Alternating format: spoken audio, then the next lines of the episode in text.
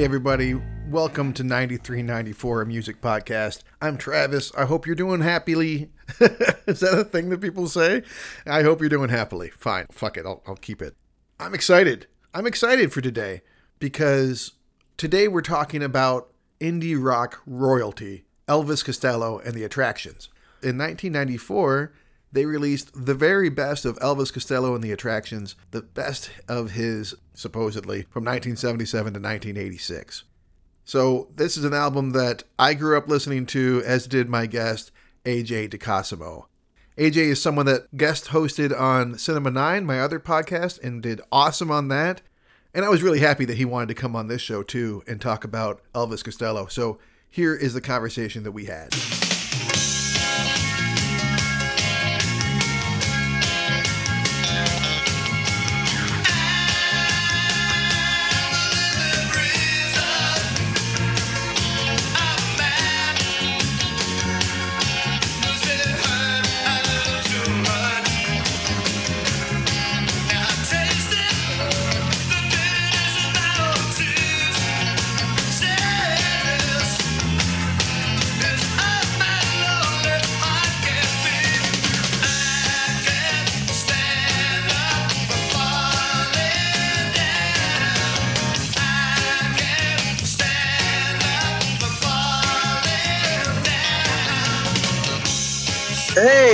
Hey, how's it going, man?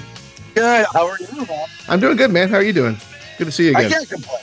Good to see you again. Yeah, it's been a minute. I feel like it's been like a good year since we were on uh, Cinema 9. Yeah, that was such a fun show. I went back and re-listened to that not that long ago, Yeah. And I was like, "Oh my god, we all have like a gay old time." yeah, I always start this show talking about how we know each other, and that's how you and I know each other. You came Yeah. on to Cinema 9, my other podcast, and of all movies, you picked The Other, The other sister. sister, Right. the other sister. I I threw a curveball. You did. I threw a curveball because like the premise of that show is, "Hey, remember this really great movie?" right. And Right? then And then I was just like, "Hey, do you remember this really bad movie that wasn't really as bad as we remember it being?" that was the big takeaway is that shit, this really is not a terrible movie at all. Um, No. So it, it was fun. It was fun. Yeah, and uh, and I don't Yeah. really know you that well. You're a comedian. We met on Twitter back when Twitter was a thing. And, Yeah. uh, and I was like, oh god, this comedian I don't know has picked the other sister. This could go real wrong, real. Oh, I wouldn't have led you guys down a road. No, no, it went great. It's one of our better episodes, one of our best guest episodes for sure, because it was such a curveball in a fun Thank you. way. So yeah, thank and thanks for doing this. It was fun. I appreciate you coming on here. for sure. Yeah, we get to talk about one of my favorite artists today, And who are we talking about? Elvis Costello and the Attractions. Yes, and their 1994 compilation album. This is the first compilation album I'm doing on the show. The very best of Elvis Costello and the Attractions from 1977 to 1986, which is like his first 10 albums, I think, around there. which is crazy to me because back when 1994 came around, he had around 10 albums come out, but he had only really been on the scene. It was like less than 20 years. Um, yeah, yeah. 77 was Armed Forces. Yeah. So no, but- no, no, no, no. It was My Aim is True. you're right. My aim is true was yeah, that's correct. My, my, my aim is true was 77. or Yeah. 76 somewhere yeah 77 it must have been and that's his first album so i feel like it makes sense to have a compilation album for him in 1994 because it's around that time that the world is really turning towards alternative music indie rock that kind of stuff is a mainstream thing and he really helped create that stuff For sure. I mean, like, you got to think what were people listening to in 77? well i mean they were listening It was like Fleetwood Mac, journey yeah Journey. You know, I, it was a little late for Zeppelin. Yeah, but I mean, Zeppelin, it was like their heyday was 75 to like 80, right? And it would have been like, you know, a lot of funk and disco and stuff around that era. Not exactly indie rock, not a lot of guitar stuff. And there would have been a lot of keyboards, but not the way that he was using them or that the attractions were using. them. Right. I don't know if he invented new wave, but he definitely took new wave and indie and like I don't want to say proto punk because I think the Pistols and the Clash were around then. But I mean, like he was like a dude that like guys who love punk rock Yeah. And dudes who love you know like new wave type uh Roxy music. hmm Yeah, they would be in that mix too. But I also feel like, especially with that early stuff, there's a ska influence that I don't think gets Yes. thrown around enough when in conversation with him in terms of helping to create that genre. His early stuff, it's not exactly ska, but it is. I mean, it's upstrokes and It all is. that kind of stuff. Yeah. a lot of the stuff we listen to today, I hear more Elvis Costello hmm in the stuff we hear today in like indie rock and you know stuff like that than I hear the Beatles. You know, that's a bold statement. I'm not going to argue with it. Right. I'm not talking like popular rock and roll. I'm talking like Yeah, like indie alternative rock. Like Right. I think you can look at bands like what's a popular indie band, you know, today. Oh. I can hear the influence, which is so weird because since we talked, I worked as an alternative music disc jockey, Uh-huh. but I'm just spacing right now. But Elvis Costello has is an immense influence. Yeah, you know, one of the things I've talked about on this show and shit, even on, on Cinema Nine, something that I guess concerns me a lot because I bring it up a lot is the amount of living legends that we still have left. Like people that are like, you know, forces of nature within their specific industries. And I've not given enough attention to Elvis Costello. I don't know that the world has properly given him his due because he is so influential and so powerful and so like in the states. In, In the, the states. States. I think abroad, like I think in the Yeah. UK, Elvis I'm sure. Costello is a national treasure. I would hope. Oh, for sure. In the states, I think his highest charting single was Veronica. Oh, okay. Not his best song, in my opinion, but okay. No, it's not. But that, that was his highest charting one, co-written by McCartney, by the way. Oh, I didn't know that. Yeah, the entire album of Spike, I think, came out in 1989. All the songs were written by Costello and McCartney. Oh, okay. So, what about as far as this album goes? Do you remember buying it, like owning it? Because you chose this very specifically. Yes. So I remember getting it. Obviously, in '94, I was a bit young. I mm-hmm. was five years old. Okay. My earliest memories of Elvis Costello was like hearing like "Pump It Up."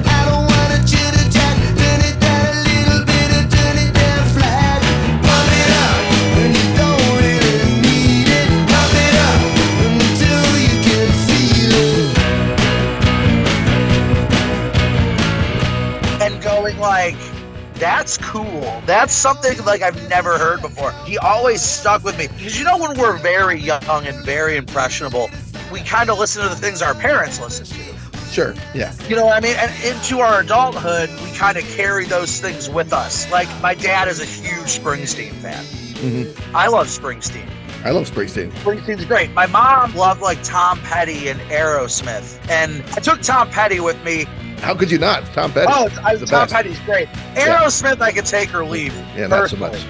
yeah. I just feel like Aerosmith is, is more like cartoon characters. Yeah, they're over the top. So, what are your parents Elvis Costello fans? Is that where you're going with it? That's where my point comes in. Elvis Costello was sort of like the first guy I kind of discovered on my own, Oh, okay. where it was just like, yeah, I like this thing Mm-hmm. away from the things I listened to that my parents were listening to. That's a big deal as a kid. Yeah, it is. I mean, he was like one of the first. I mean, there were others too, Sure. But if I'm thinking about it, Elvis Costello was probably the first, and I was maybe like eight or nine. I might have heard Pump It Up on a commercial. Out in the fashion show,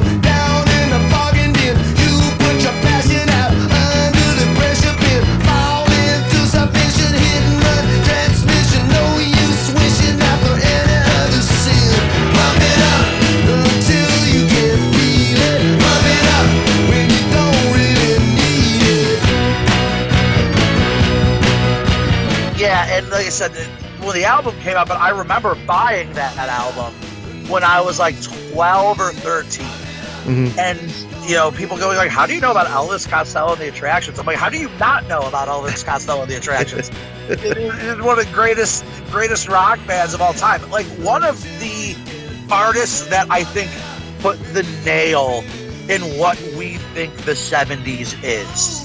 Musically. Yes. And also in terms of helping to inform the music of the 80s and early 90s in particular. I was 14 when this compilation came out.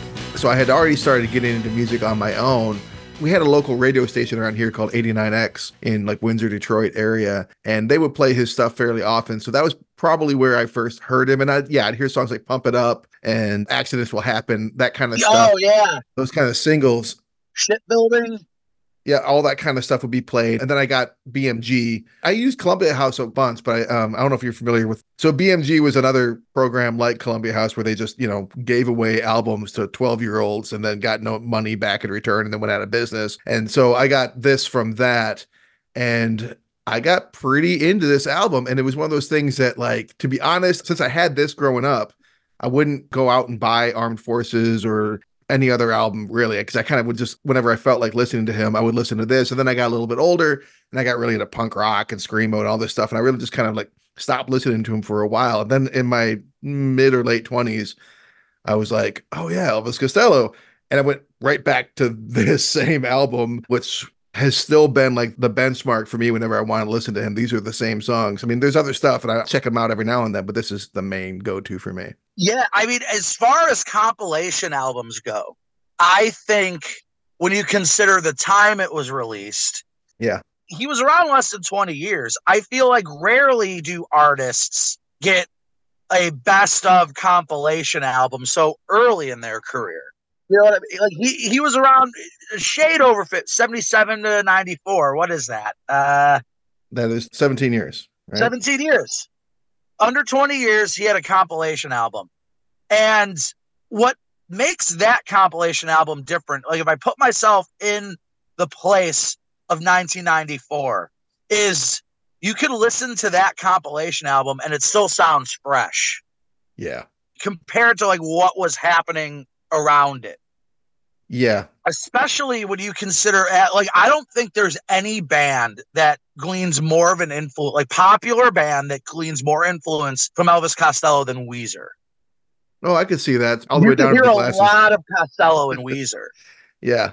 Although Costello himself, I mean, he's got a lot of influences in his stuff. I mean, you can hear everything from Al Green to Paul Simon uh, and the Yes. Beatles. You can hear a lot of that kind of stuff in his music as well, which I think is one of the things that really makes a lot of the big iconic songwriters and music makers of our time. I was talking about this when I did a Bob Dylan episode recently. A lot of times it's not just that they're great artists themselves, is that they're able to kind of like funnel other music through them and be like a gateway into stuff for new listeners, which I think that Elvis Costello is one of those kind of guys too. For sure. I mean, Elvis Costello, I don't think invented anything. I think he took pieces, which is what I think great artists do. Like anyone who says that, like, this was the first artist to do something, it's like they're not. Yeah, no one is. They're just the first artist to take a bunch of different stuff and go, oh, I hear a sound in all of this stuff that no one else is hearing. Yeah. And then we didn't even touch on the big thing that makes Elvis Costello truly great, and that's his lyrics. Okay. Yeah. He's one of the finest wordsmiths, definitely outside of hip hop. And he doesn't belabor his points. He doesn't like repeat the best line. He'll have these great lines that are just buried in the middle of a, of a track. And you, just, you have to like kind of pay attention. Yeah, and like there are artists that are great lyricists, admittedly. Like I am a big Dylan fan. Mhm. I love Bob Dylan. There are times when I'm listening to Bob Dylan, and this is the only negative thing I'll, I can ever say about Bob Dylan, is there are times when I'm listening to Bob Dylan where I feel like he's trying to force words to rhyme. Oh, well, At times, yeah. I mean, I feel like, I mean, Elvis does that on radio, radio. He rhymes some shit that really doesn't rhyme with one another. right? but I- that's part of being a songwriter, I guess.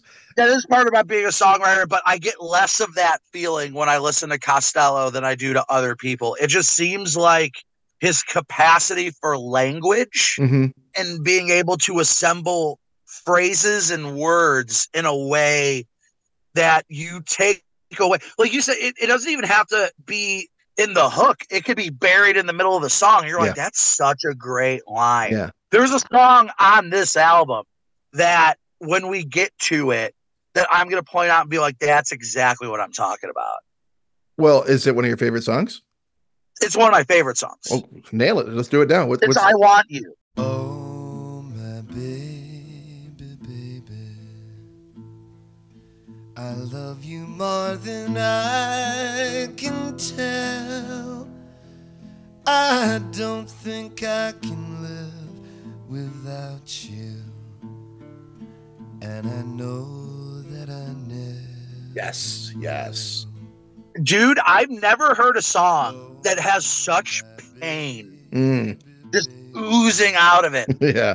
Because there are a lot of songs that are about sadness and heartbreak and misery, and then there are a lot of songs that are about happiness and joy. hmm That song captures that element of the human experience of pain and anguish better than any song I've ever heard.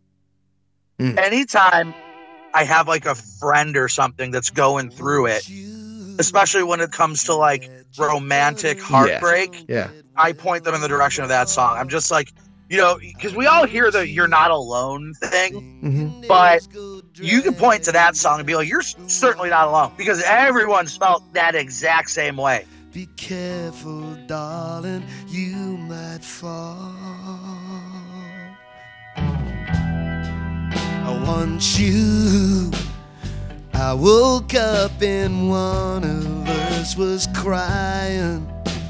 I want you. You said, young man, I do believe you're dying. I want you. If you need a second opinion, as you seem to do these days, I want you. But You can look in my eyes and you can count the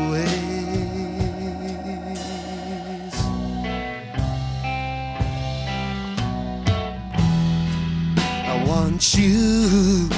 Did you mean to tell me, but seem to forget? I want you. Since when were you so generous and inarticulate? I want you. And it's such complicated songwriting. I mean, like he starts off one way, then he just shifts gears dramatically. Like, okay, Yeah. now we've broken up. And I think that song also demonstrates not just his great lyric writing, as you were saying, but he's got great vocal control too. Like he can do so much with his voice. Yeah. He can be like thin and reedy and kind of like high almost, and then he can have a song like "I Want You," where it's just like these deep crooning kind of things that he's doing on. He's got so much range in his voice, and I don't think he gets enough credit for that. For sure, I think people like listen to like what he's really doing the Elvis Costello voice. Right. Like he kind of sounds a little like Randy Newman. There's a Uh, little Randy Newman. Where he's, yeah, yeah, yeah, yeah, a little less Pixar, there's but a little bit of that. yeah. but you don't get lost in the humor of it in the way like you do with Randy Newman, who's another artist who I adore. Mhm. But you know, Elvis Costello, he's able to do things musically in songs that we don't really hear. Yeah. You know, uh, especially up until that point. Wait, are you currently driving right now, or are you stopped? I'm parked. Oh, I'm parked. that sounded like some movement. I thought you were driving your car while you're. No, no, no, no. That was probably a car driving by me. I'm in a parking lot with a supermarket. Okay. Yeah, all right. I just wanted to make sure you were, you know, operating your vehicle safely. That's all. yeah, for sure. I wouldn't do that. I'll say one of my favorite songs on this album, and there's so many. You know, usually on this podcast, I have my guests and myself pick one best song, but there's 22 tracks, and they're 22 of his best songs. So you and I have both picked two of our favorite songs, and I'll say that for me, one of the songs that is my favorite on this album, in part because it always gets me moving, you know, and also because it's one of the first ones that I heard is watching the detectives.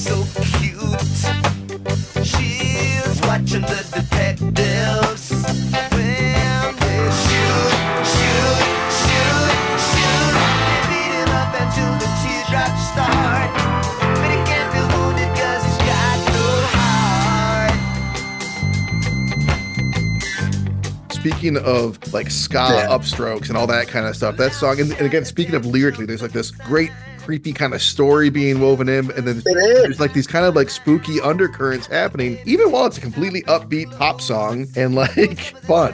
For sure. You know what makes that song for me? Mm. Is the drums in that song.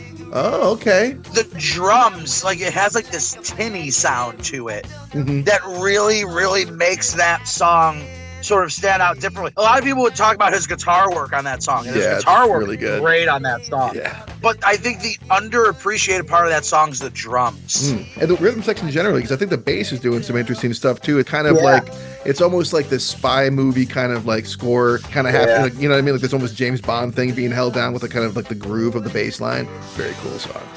Yeah. Very few artists outside of Elvis Costello where like will you listen to them, right? Like I feel like and I can play music. I can play guitar, Mhm. bass, and saxophone. Oh, okay. And I don't know if you can play anything, but I think it Ish. a lot of our times in art we fantasize ourselves as like wanting to be songwriters. hmm And then we try to write a song. And I feel like when you do like guys with Bob Dylan or Leonard Cohen, hmm I don't know if this is to be true, but it feels like they reached out into the ether and pulled these songs down Yeah. That already existed. Like it was this mystical thing, like this Right. magic. Right. Like Tom Petty would write songs as he did. It took him as long to write the songs as it took to play it because he could just Yeah. literally come up with the lyrics off the top of his head and that would be what he would record. It's just like magic. For sure. I feel like those artists go into to a thing and they just kind of wait for the muse to strike them. hmm I think Elvis Costello takes the muse by the neck and pins it down and sees something in the world and says, I am writing a song about that. Hmm. He has this ability to kind of control that unknown X factor hmm about artists. Like I imagine artists just walking down the street and they just get hit with an idea. And they go, there's something there, and they spend time discovering that. Whereas Elvis Costello, I feel, goes, I'm writing a song about that. And he starts chipping away at the thing and then commands it. There is something That's kind how of I feel. and who knows in reality i mean but i agree with you. He does kind of give out a kind of like a hard working vibe For sure. in terms of what he's doing right? The point being made if we're talking about watching the detectives where y- clearly this man wrote a song about spies hmm or like he wanted to give off that vibe. murder or something yeah. he decided he was going to do that. Yeah. That's the feeling i get. No you're right. He definitely either the lyrics or the music came first but i mean they complement each other exceptionally well that's for sure. Yeah. Yeah. for sure. What about an underrated track on this album? You were asked to pick an underrated song. What's your underrated song? Um, my underrated song is high fidelity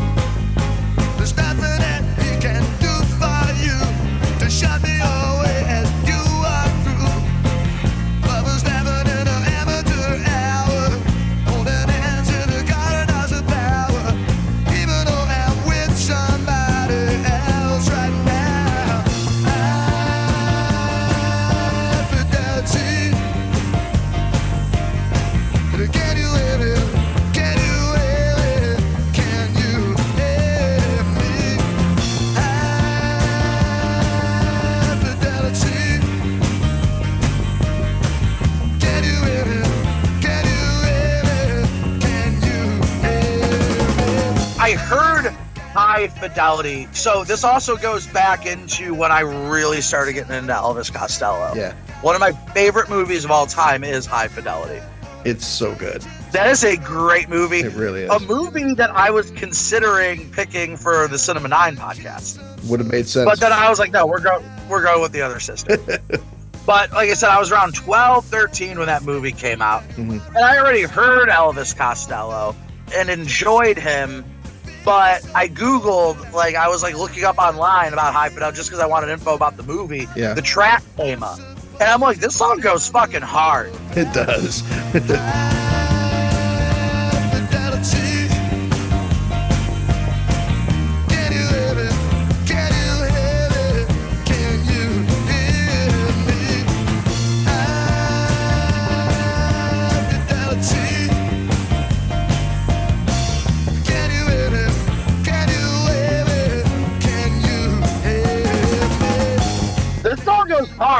It's only like it's very short. It's like two minutes and twenty five seconds. Yeah. And from beginning to end, it just doesn't stop. It's just so good. The entire some things you never get used to. Like he just goes just there's a lot of song packed into a tiny amount of space. it makes for a great single. I think it's one of the more memorable Yeah. singles that he's got out. It's one that you might think of when you think of his stuff, but it is kind of, despite the fact there's a movie and, and a book named after it. I do, I agree. It doesn't get the play that it should. We should hear it more. Well, right. When you ask people to pick their top five Elvis Costello tracks of all time, it's never on that list. Ever. But it's probably one that they would think of, right? Because it's like an obvious track, but it's not. I don't know if that's one that they would think of because there are some that would be on that top five that I'm like, there are a couple tracks on that album Mhm. That I'm like, I don't love those songs. Let's hold on to that for a minute, and and I'll ask you what sure. your least favorite track is. But my underrated track, you actually already mentioned, which is Shipbuilding.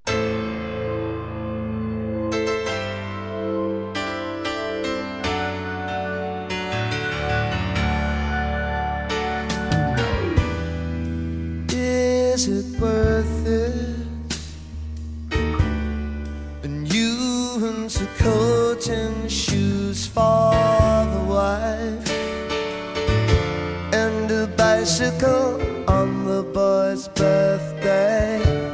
just a rumor that was spread around town by the women and children. Soon we'll be shipbuilding. Well, I ask you. The boy said, Dad, they're going to take me to task. But I'll be back by Christmas. That's a great song. Yeah, I mentioned crooning, like the saxophone in there, It's just a complete gear shift in terms of genre. And he's going to bring us something really jazzy and bluesy and relaxed and sad. And again, uh, very much metaphors for relationships and that kind of stuff. But that's a gorgeous song. And I never hear anyone mention it, I never hear it come up in conversation. That's another one. I would put shipbuildings on that list. High fidelities on that list.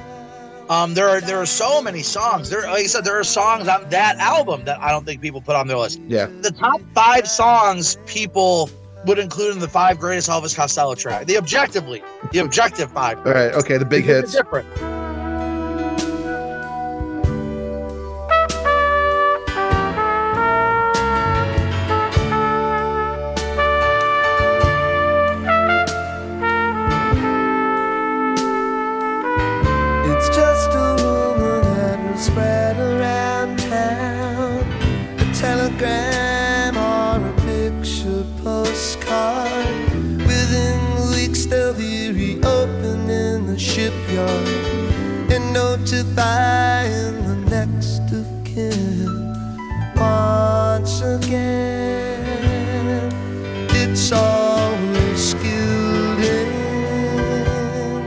Because when you like ask somebody to name their top five Stone songs of all time, for example, Mhm. they gotta be hits. They have to be. Because if they were just deep cuts on an album, they didn't punch through. You know what I mean? Well, not necessarily. I mean, if you're a hardcore fan of someone that's released, what is it, 40 years worth of albums, you're going to be able to come up with some deep cuts that maybe you appreciate. Because part of the uh, the problem I find with singles is that, and I was just doing this on an episode I recorded recently that on Dinosaur Jr.'s Without a Sound. Sometimes a song that you would otherwise be fine with or like or indifferent to, you hear it too many times and it starts to like grind you down. And You start to lose appreciation for it. But I think that there are certain. I, I guess I guess the point I'm trying to make here is when somebody picks a deep cut, I'm like, that's on your subjective list. if it was that great, it would have made the charts. And I think objectively, when you take an, an artist as great as Elvis Costello, or you know, I just mentioned the Stones, like you're gonna miss songs. Sure. When they're that prolific. Yeah, you gotta cut through the meat, and you gotta go like these are the best of the mm-hmm. best, the giants among giants. And I think shipbuilding is, but I don't know that everyone would agree with me. But I'm glad it's on this compilation for sure because I, I wouldn't have heard it otherwise, probably. Yeah. Now you said there's some tracks in this album that you're not crazy about. What's your least favorite song on here? Uh, every day I write the book. Oh, that's my other favorite. Oh, really? I don't love it. I don't love it. I love it.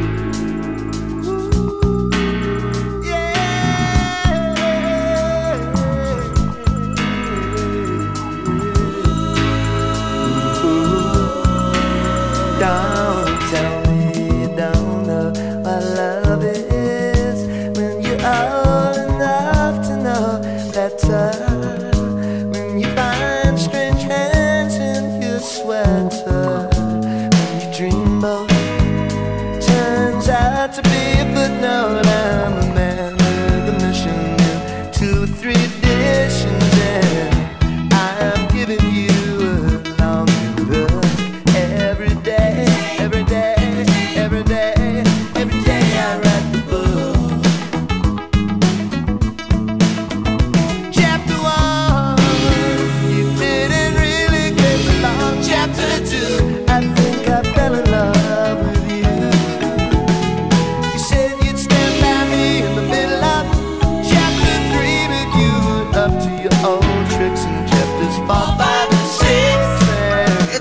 Fine song. If it was the best song of any other artist, I would probably agree. You know what I mean? But Yeah. like every day I write the book, it just feels like Elvis Costello was trying to be something he wasn't in that song. Oh, okay. Because for me, like I mentioned this when I said watching the detectives, when I hear every day I write the book, I'm immediately moving. Like if I'm washing dishes or something, like it's gonna make my body start moving, and I find it really, really like uh, affirming and positive, kind of an uplifting song. quotation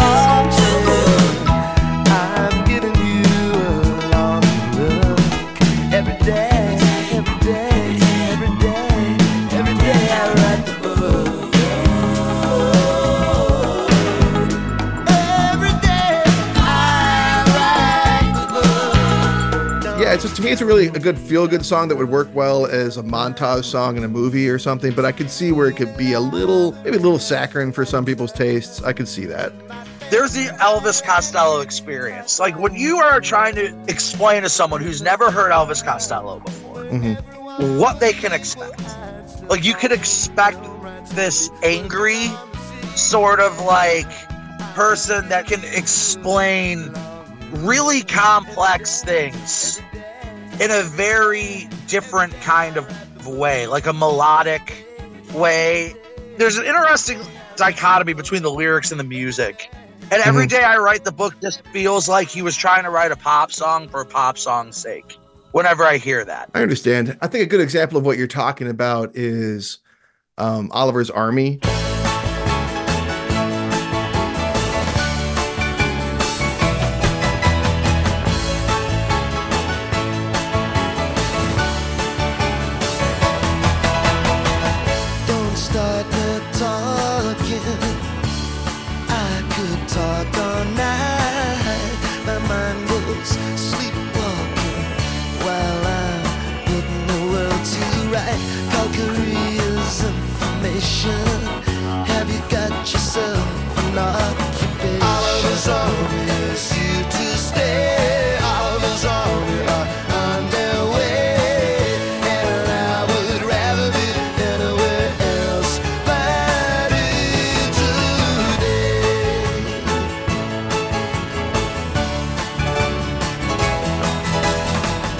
Exactly three minutes long. It is a pop song, if there ever was one, completely upbeat. But you listen to the lyrics, and he is very much trying to like make people think about what's happening with the Sandinistas and Oliver North and all that Yeah. kind of stuff at that time. It's, it's maybe one of the most political songs he ever wrote, but it's also, again, exactly three minutes and poppy as fuck. And you could listen to it and maybe not pick up on some of the language, some of the uncomfortable language at one point, but some of the terms and stuff that's actually being thrown around there and realize what exactly it is he's driving at. But it doesn't take a lot of listening to it. You're like, oh, this is this is like a hyper political song. For sure. My least favorite song on this album, I didn't have a hard time picking it. It was Love Field.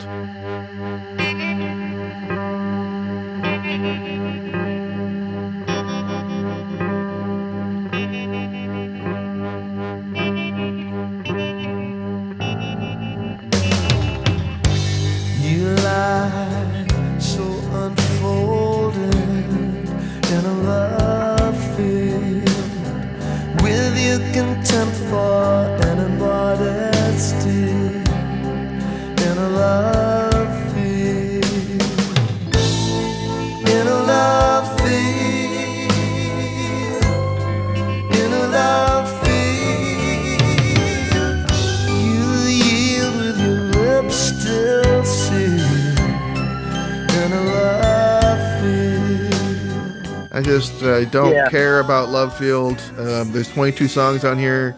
You could have skipped Love Field. it didn't need to be on there. See, and that's the thing about this album where I'm just like, there's 22 tracks is a long album. Yeah, yeah. That's a lot of tracks. They could have not put that on there and gave us a, a- an album with 21 tracks on it. And it would have been just fine. It would have been fine. Yeah, it's a muddy, kind of muddled song that just doesn't really grab you in any way, shape, or form. It's amazing to me, actually, speaking of trying to objectively pick the best of, that someone would have been like, yeah, this song. I don't know. It would have been a stronger album with 21 songs. That uh, was the other song. Remember, I said there were two songs on there.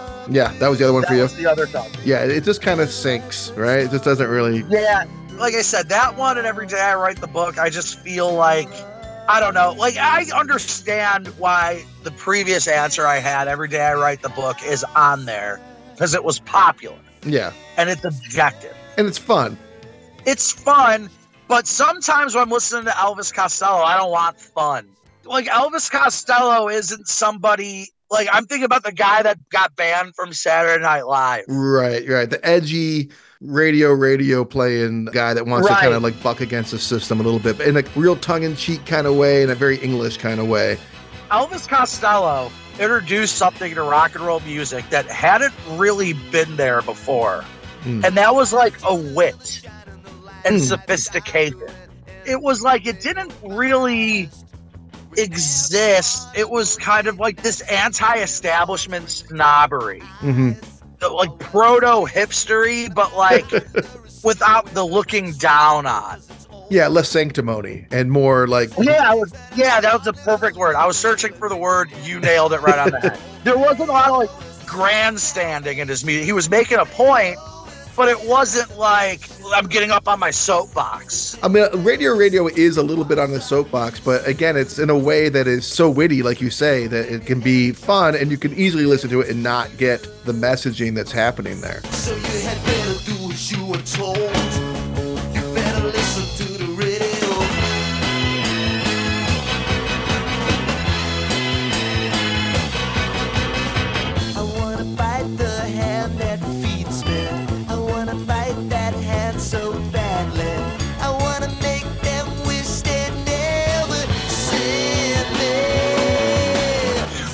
It's not so on the nose Yeah. to where like like I love Rage Against the Machine. Right, but there's no subtlety there. Right. I love the Clash. Yeah. The Clash is one of the top five greatest bands of all time. They're so on the fucking nose. Yeah. and how I said where you know when I listen to Elvis Costello, I'm not necessarily looking for fun. There's like fun bands, right? Like Kiss is a fun band. Van Halen is fun. hmm Okay. And I go listen to them when I want fun. I listen to Rage and the Clash when I'm angry.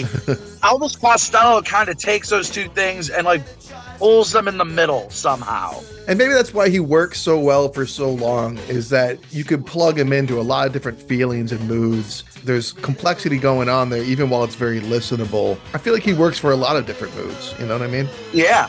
And plus, by the time we get to 1994, how many albums does he have? Yeah, a, a lot. million And a lot more to come. Yeah. there are some things about him that some critiques of Elvis Costello.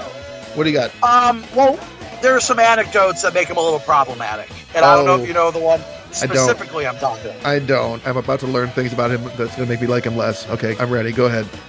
Well, in the years, I think people kind of have forgotten about it because they believed him because the story was so absurd.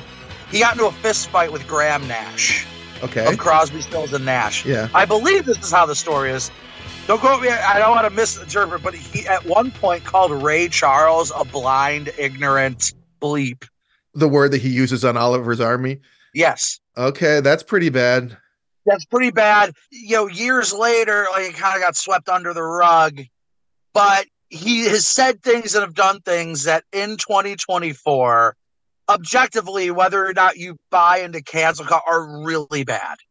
Not quite Morrissey bad. Yeah. that's bad. his claim was he never really believed that. He just wanted to fight Graham Nash, Okay. which I guess proves the other point. It's that wit that's able to allow him to navigate certain things. But yeah, I mean, that's a very problematic thing that, like you said, you don't know about it, but it, it happened. And I think, you know, obviously, as years gone by, people have forgotten about that Yeah. or they disregarded it as, as a one time instance that's obviously not genuine when you hear the excuse he made for it. It's just like, okay, that's so absurd that there's no way it's not true. Uh, maybe he had time to think of the maybe not. excuse. I don't know. I don't know. But um there's a problem. Another critique I have of him is he's got a lot of albums. I don't think he had to make that many albums. I think one of the reasons why people kind of don't it's sort of like there was a lot of saturation of Elvis Costello. He gave us a lot of material. That it's just like I don't think he ever heard the term less is more. I think that's a decent point. There's definitely whole albums of his that I've never touched, not once. And nor should you, because it's just like you didn't have to release that album. You're just doing it because you have nothing else to do. Which, I understand. right, it's a critique. It's also one of those things. This guy truly loves making music. Right. Like that's what you do. People don't have to listen to it, but if someone's going to throw money at you to make it, then why wouldn't you?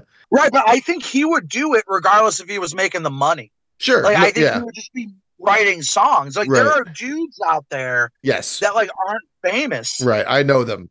Yeah, Some that write songs their entire life. Right. And it's those people that rock and roll music is truly about. I bring it up Springsteen again, where I think there was a quote from him where he said, I can live without being a rock star, but I can't live without music.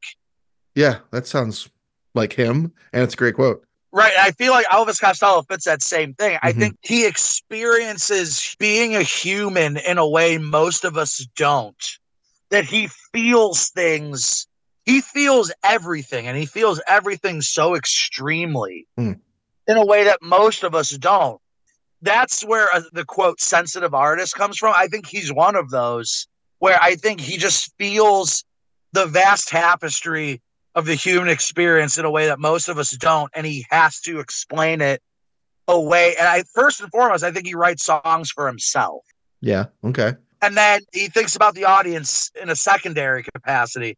But it also doesn't work for some albums where it's just like you didn't hit that one. Like it's not that good. Yeah. You can't be that prolific and always be on point. What about your second favorite song on this album? My second favorite song on that album. I mean, there are a couple. I want to say what's so funny about Peace, Love, and Understanding, but that's not his song. Yeah. It's a Nick Lowe song. which- It's a great song. It's a. Nick Lowe song. It's a great song. It's got to be up there with like Aretha Franklin's respect as far as people that took an original song and said, nope, Yeah. this is my song now. yeah, and a lot of like casual people, like casual Costello fans, which I don't think exist. I, I brought up casual Elvis Costello fans. I mean, you're as close as to a casual Costello fan as I can think of, but you still know a lot about Elvis Costello. That sounds about right. I, I have a lot of love and respect for him, but I wouldn't say I'm like a diehard fan. I'm certainly a fan. right. So I can't put that one on there, even though it rocks. It does, And I feel that's the song most people know. which is kind of a bummer to have that many songs written and have a cover be the song people know best by you. But that's probably the one. Yeah, it's probably the one. Um, probably Allison.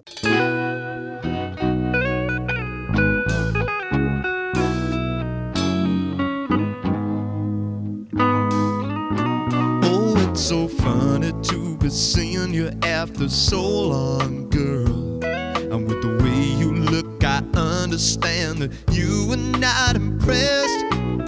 But I heard you let that little friend of mine take off your party dress. I'm not gonna get too sentimental like those other sticker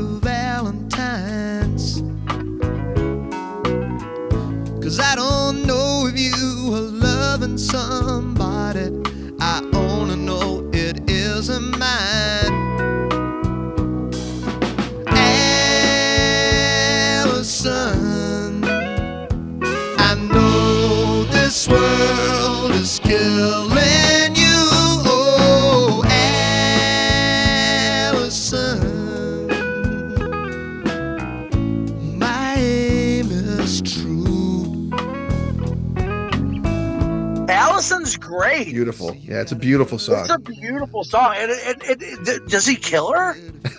I never that never even occurred to me.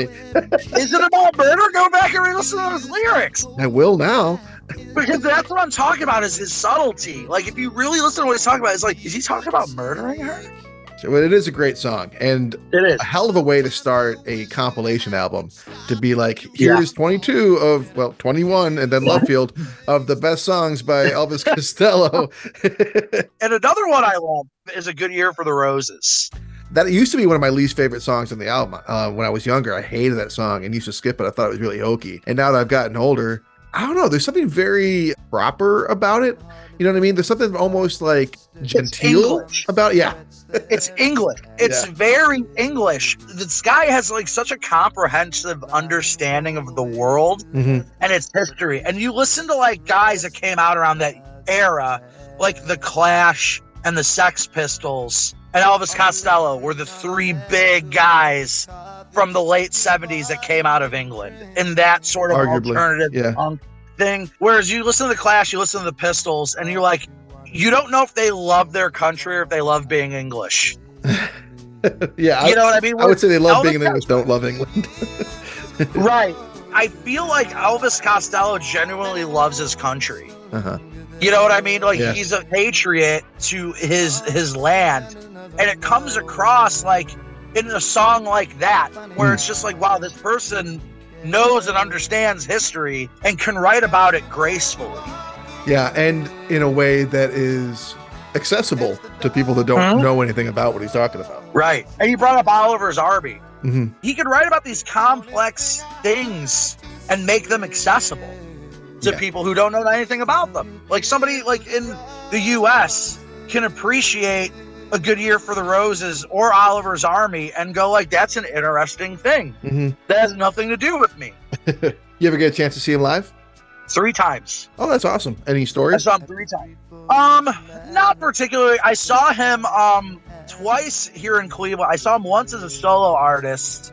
It was just him hmm and a guitar. He was in Playhouse Square at the Connor Palace. I saw him a second time at uh, it- it's it's this place in the middle of nowhere, Ohio. Okay. It was at, at the Fraze Pavilion. It was just this really nice outdoor venue Uh huh. in a town just in the middle of nowhere, Ohio. And he had the band with him. Okay.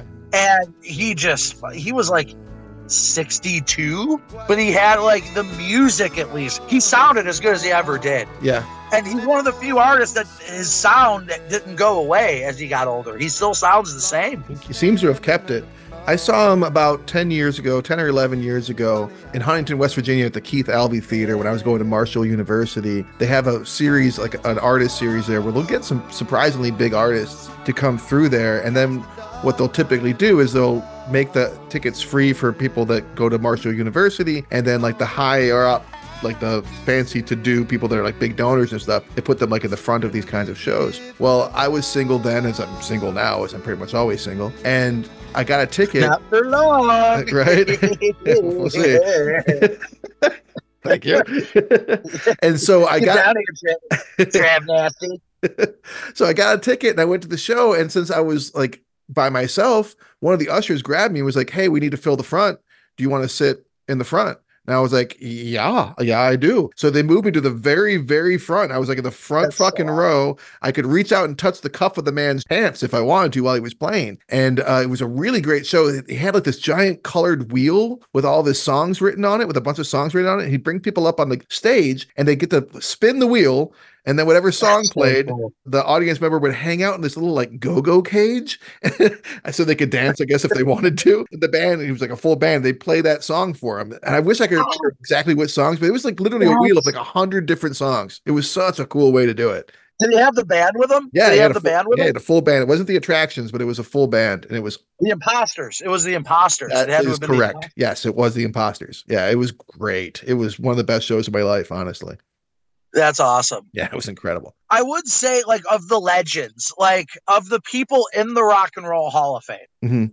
that I've seen, he is, in terms of the live show, not as great as some of the others I've seen. Sounds like you had a much better experience seeing him. Yeah, it was great. Not saying that he was bad. Like I went there going like that was a great show, Mhm. but in a different way. yeah. The best show I've ever been to.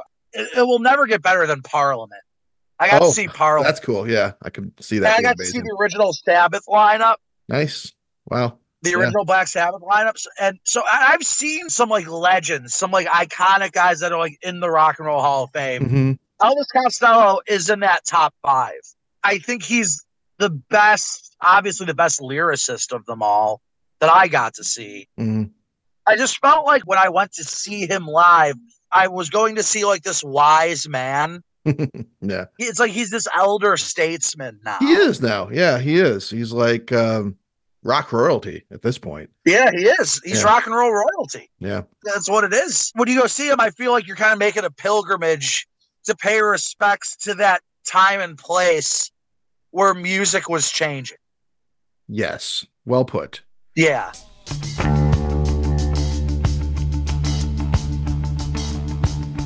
History repeats, the whole conceits. The clip replies, the same defeats. Keep your finger on the button issues with crocodile tears and a pocket full of tissues. I'm just the oily slick on the wind up world of the nervous tick. In a very fashionable harbor. I think like if you haven't given Elvis Costello a fair shake, hmm I think you should start this year. I think you should start the second you turn the show up because like he is one of the finest wordsmiths. And I'm not a big lyrics person either. No. To me, lyrics are secondary. There are a lot of people that pride themselves on their words, Mhm. but the songs are garbage.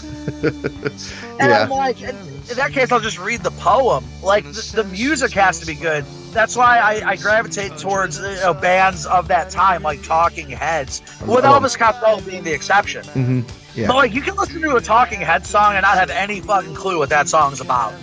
And that's partly what David Byrne, I think, is going for sometimes. Although there's, there's a lot of sat- satire in his stuff too. Actually, I can see some similarities between the Heads and Elvis Costello a little bit in terms of that wry sense of humor and their ability Yeah. to satirize things in a way that is funny and also thoughtful and also not necessarily beating you about the head with it. For sure, I'm more moved by the way people sing things than I am by what they're singing. Yeah, Please by James Brown, he's only saying the word please the entire song, yeah, but it's how he's saying it and the pain. You Yeah. know exactly what that song's about. But Elvis Costello can do both. right. That's it. He can do both. He can do both, and it's a very rare artist that can and do it well. I got a feeling I'm gonna get a lot of grief. Once it seemed so appealing,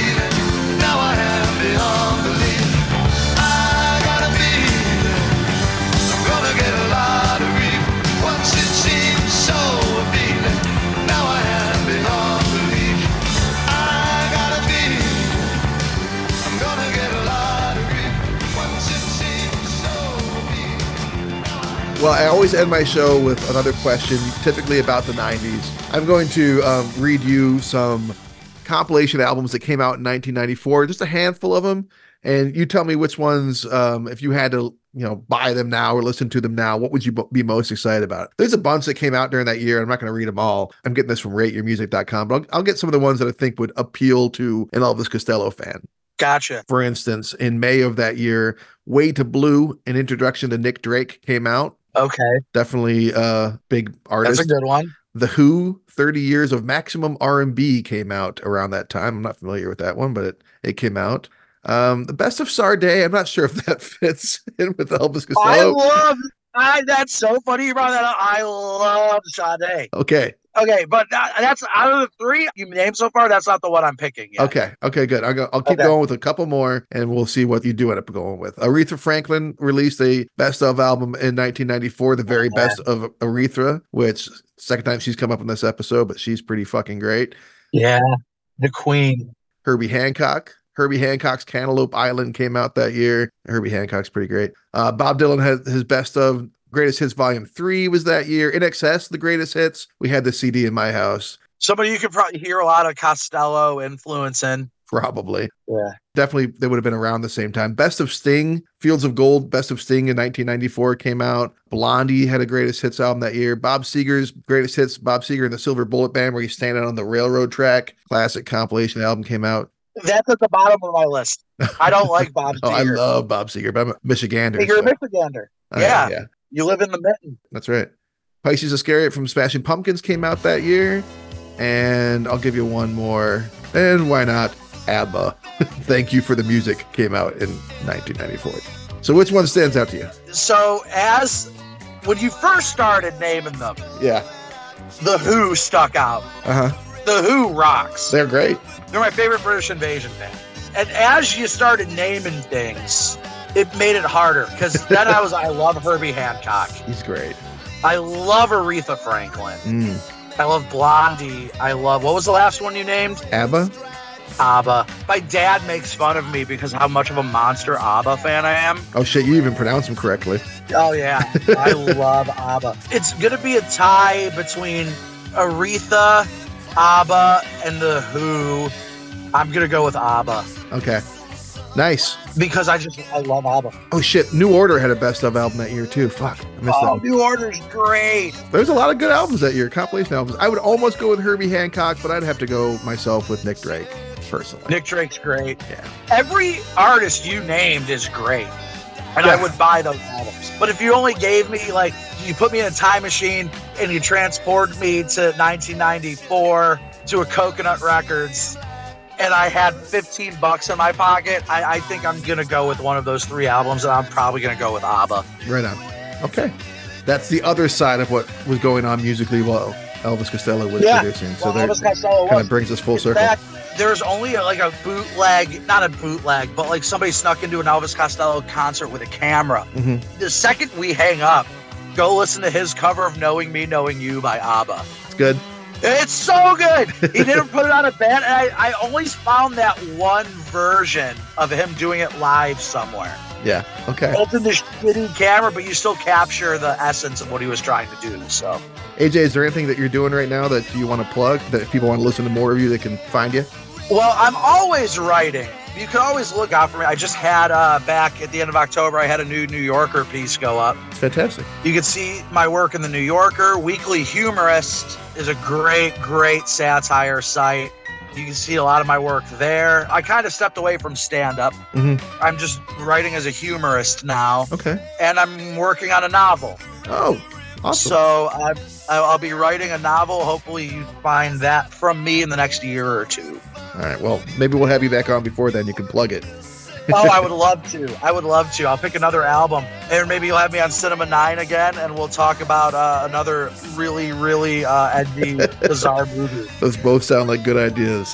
Hell yeah! You gonna go grocery shopping now? Yeah, I gotta go get some stuff. I have some stuff to do today. I'm sorry I was late. We were supposed to do this at noon. and we're close I didn't enough. hit you up till twelve twenty. That's okay. We, we made it happen, and it's been a fun episode. It's been fun talking to you, man. I appreciate you making the time. Thanks, man. Thank you. Thanks for having me. Awesome, man. Well, you take care of yourself. Good seeing you again. You as well. Bye bye. Bye bye.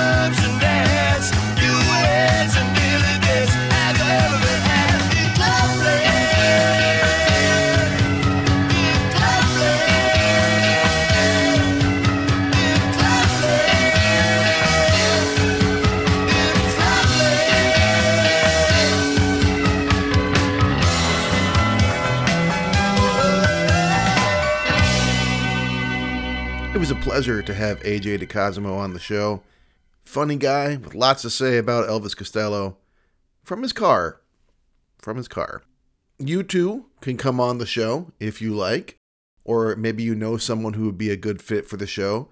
If you need some suggestions of albums that came out in 93 or 94, I just listed a whole bunch of compilation albums, including ABBA, Nick Drake, Bob Seger, and yes, Sade.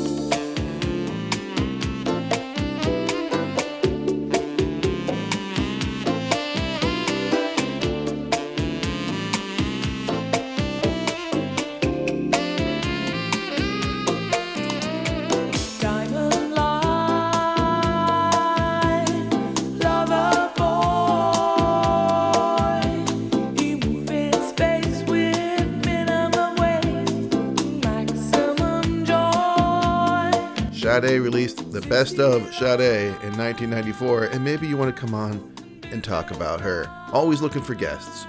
So reach out to me at 9394podcast at gmail.com and let me know if you're interested or just shoot me an email. I you know, I like people. I like talking. I didn't start doing a podcast because I don't like talking to people. So, you know, shoot me a line. That's always cool. Please do rate and review on whatever podcatcher you're using. That helps a lot and is appreciated. I try to keep a regular schedule with getting these episodes out. I try to get them out about once a week. Sometimes, like recently, stuff comes up. It was my Nana's 90th birthday party, and I was really happy to be there for that. But that meant a, few days out of town and some time not working on my podcast, which is, you know, it is a hobby, so it's good to do that every now and then. My point being that uh, it's a good reason to follow or subscribe or whatever because, well, you can pretty much count on checking in weekly on me. Sometimes it might be a little sporadic. This is a one man operation, you know? All right. Thank you again for listening. Appreciate it. Take care of yourselves. Take care of each other.